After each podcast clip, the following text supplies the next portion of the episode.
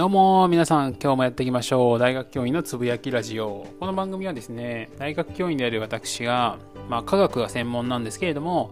研究をライスワークとしてその他の人生での学びなどをライフワークとして皆さんへお伝えできればなというふうに思っている番組になっています。実はですね、えー、私の息子がですね、まあ、息子なんですけど4歳で保育園に通っています。で保育園の、ね、理由はもちろん両親とも、まあ、私も含めて奥さんも働いているので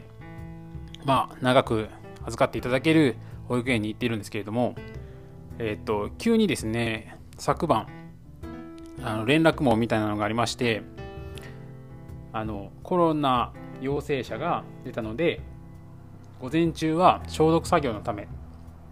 ちょっと保育園には、えー、がお預かりすることできませんという連絡が来たんですね。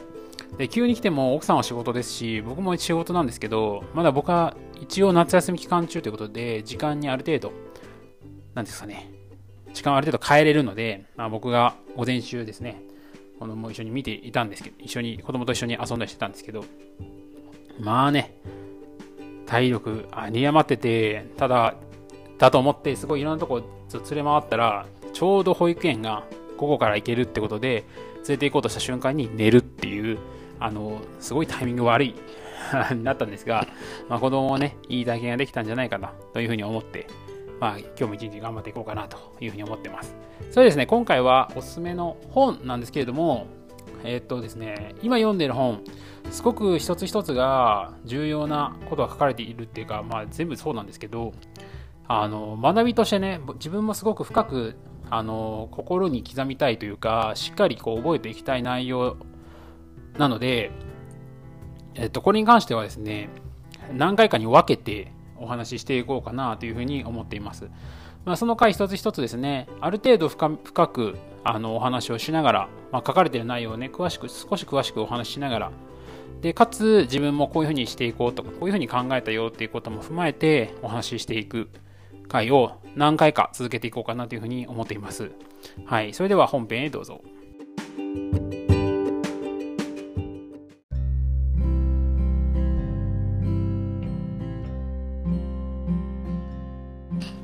えー、それでは、えー、お話していこうかなと思います。なんかインドネーション変ですよね、僕。思いますって、なんかちょっと話し方がかっこ悪いな。ちょっと直していきたい。それでですね、えー、今回、えー、紹介するのが、えっ、と、実はちょっと長いタイトルなので、あの、ラジオのタイトル的には短くつけると思うんですけど、えー、小学館 ebooks から出ている0歳から100歳まで学び続けなくてはならない時代を生きる学ぶ人と育てる人のための教科書。で、これは書かれているのは超有名な落合陽一さんですね。著者が落合陽一さんになっています。はい。これ、まあ、そのタイトルからやっぱり自分もちょっとずっとそれ意識していることで、やっぱずっと何かを学び続けるってことは大切かなというふうに思っているので、まあ、タイトル的にはすごく読み読みたくなっていたんですけど、ちょっと手を出そうかと。ただ、落合さん賢いので、ちょっと読みにくかったらとか、ボリューム的にはと思ったんですが、まあ、ボリューミーではあるんで、ですけど、これをちょっと何個かに分割して、何回と決めずにやっていこうかなというふうには思ってるんですけど、皆さんと一緒に勉強していければなというふうに思っています。なので、まあ、全部ではないですが、内容の話を少ししながら、あの、進めていけたらなというふうに思ってます。はい。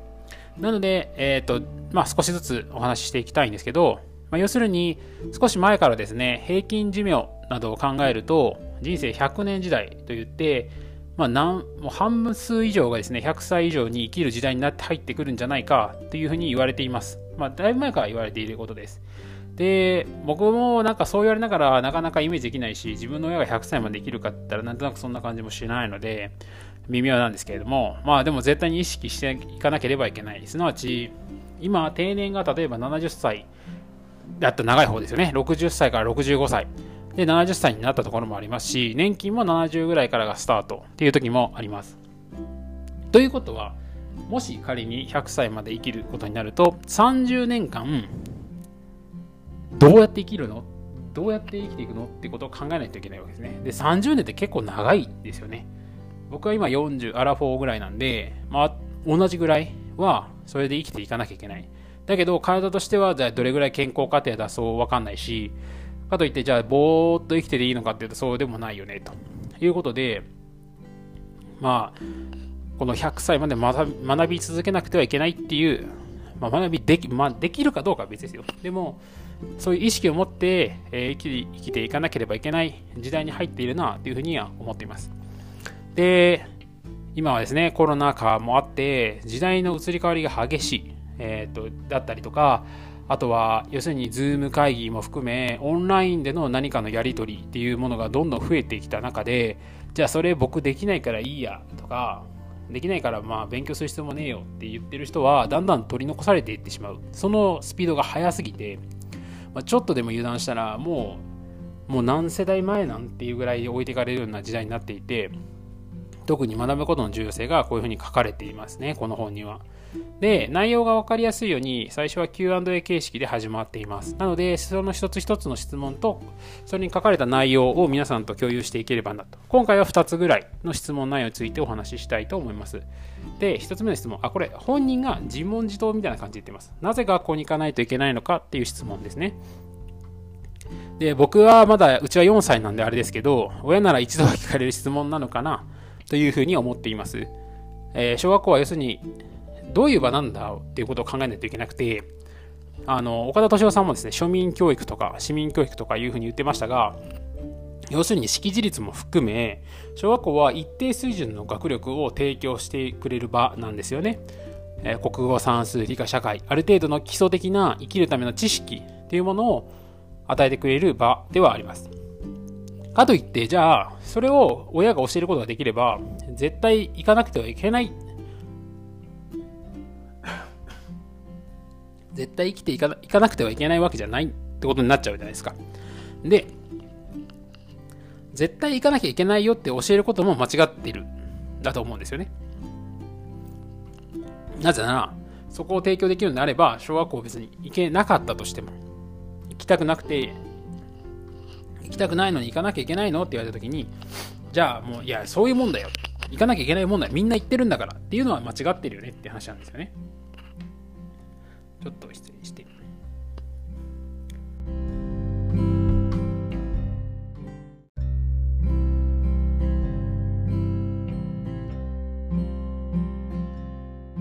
あ、失礼しました。ちょっと、あの、間、ちょっとなんか変な感じになってるかもしれませんが、ちょっと、あの、喉がですね、あのしゃ喋っていて、喉がガラガラになっちゃって、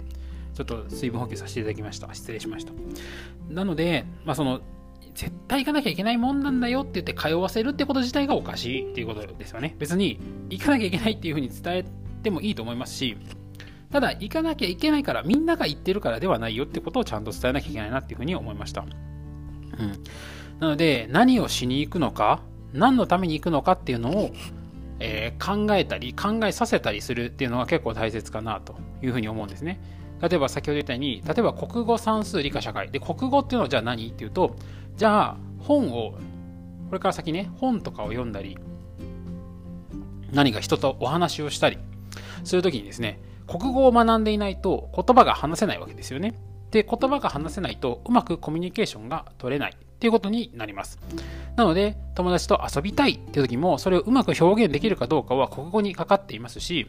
何かを伝えたいとかお仕事で誰かにお願いをしたい時にですね国語を学んでいないと、さっぱりわけわからん文章しか書けなくなるわけです。なので、そういうのはちゃんと勉強になるから、そういう勉強も含めて、例えば、ただ、例えばその、小学校だったら本の内容とか書かれているのかなで、それについてどういうふうに思いましたかっていうのも、その相手が話している内容がどういうふうな意図を持って話しているかっていうことを汲み取りましょう。その上で話せしたらコミュニケーションが円滑にうまくいきますよねっていうことになるわけですよ。そういうことがえ大事っていうことを教えてあげるのかな、いいのかなというふうに思いますし、そういうことをしてないとですね、え大学生でもとりあえず就職活動のためにとか、社会人になる前の最後の遊ぶ時間と言っていた学生も実は僕は知っていて、それ違くないって思ったんですよね。大学が最後まで遊ぶ時間ってそんなわけなくて、就職してからの方が絶対お金もあるから遊べるわけです。時間は確かにたくさんあるかどうかは分かりません。夏休みのように1ヶ月休めるかって言ったらそうではない。かもしれない。だけども、別にそれができないわけじゃないじゃないですか。それをですね、お金を払って遊ぶ時間を設けるんだったら、むしろ大学行かずに遊んだ方がお金も節約できるよなっていうふうに思うんですね。だから、幼い頃から、なんで、なぜを思考しながら通うっていうことで、その、学びに行く、学ぶってことがどういうことかってことを意識してほしいし、まあ、本当はね、楽しいければいいんですけど、まずそういう意識を持って学びに行くことで良い学びになるということなんですけどね。なので、勉強しなければいけないの？という質問に対する答えがあって、そのなぜ勉強しなきゃいけないのか、先ほど言った国語の話とかは完全に同意だなというふうに思いましたね。で、で、そうです。だから、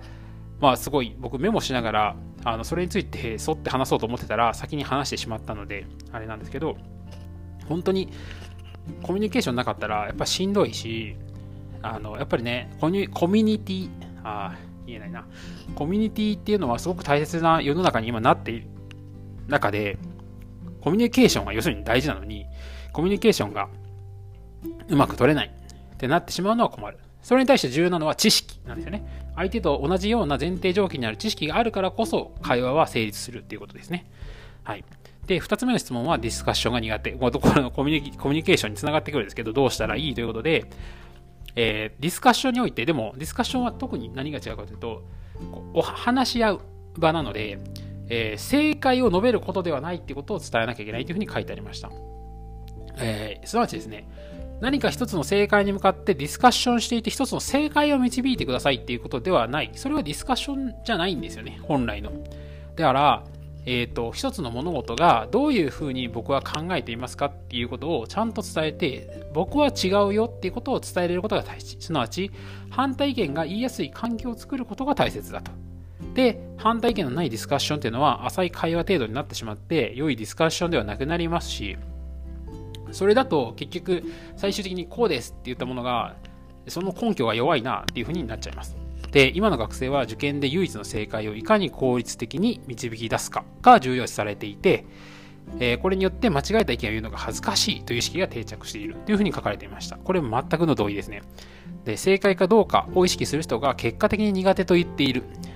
なんですよね。要するに正解、僕今から言うことが間違っていたらどうしようっていう恐れがめちゃめちゃ一番の問題なんですよね。なので、正解はない、正解を求めに行くっていう風に感覚はそもそも変えた方がいいってことで、その、授業中に学生同士でお話ししてもらうことをアクティブラーニングというんですが、それをうまく活かせる方法を、えー、落合さんは書かれていて、えー、何か質問した後に、まあ正解はないけどね、というそうです。すなわち正解がない問題を最初に定義してあげることによって、ディスカッションがスムーズにいくってことなんですね。これすごく参考になるなと。今後自分の事業に活かせようか、活かし、活かしていこうかなというふうに思ってます。で、えー、落合さんは、そのツイッターとかでいろいろ意見を言われるけど、根拠のある反対意見はサンプリングになるってことですごく真摯に受け止めるんだよって言ってました。で、大切なのは自分の意見は何なのか。反対なら反対としっかり伝えるっていうことが大切大切ですし、先生が言ってるから正解っていうのも僕はちょっと僕が言うのはあれですけどね。でも僕が言ってることが違うんだったら違うって言ってくれた方が僕のためにもなるなというふうに思っていて、恥ずかしい思いをしますよ。もちろん。教える方で、あれですけど、ただ、そのまま間違ったことを伝えて、間違ったまま伝わらなくてよかったっていう風な方が強いかもしれないです。なので、例えば、大学生だったら、ゼミがありますよね。大学のゼミで、あの論文発表とかする、論文紹介とかすると思うんですよ。そういう時にすごく意識してほしい。すなわち、言ってることが本当に合っているのか。論文に書いてるあることが本当にそういうものなのか。自分はこうじゃないと思うんだけどっていうことが大切っていうことです。はい。今回はですね、この2つの質問を取り上げさせていただきました。このようにですね、質問一つ一つでかなりこう重要すごく大切なことが書かれているのでこれを何回かに分けて皆さんにお伝えできたらなというふうに思ってます今回はエピソード1ということでまず最初の2つの質問について落合陽一さんの 0,、えー、0歳から100歳まで学ぶ失礼しました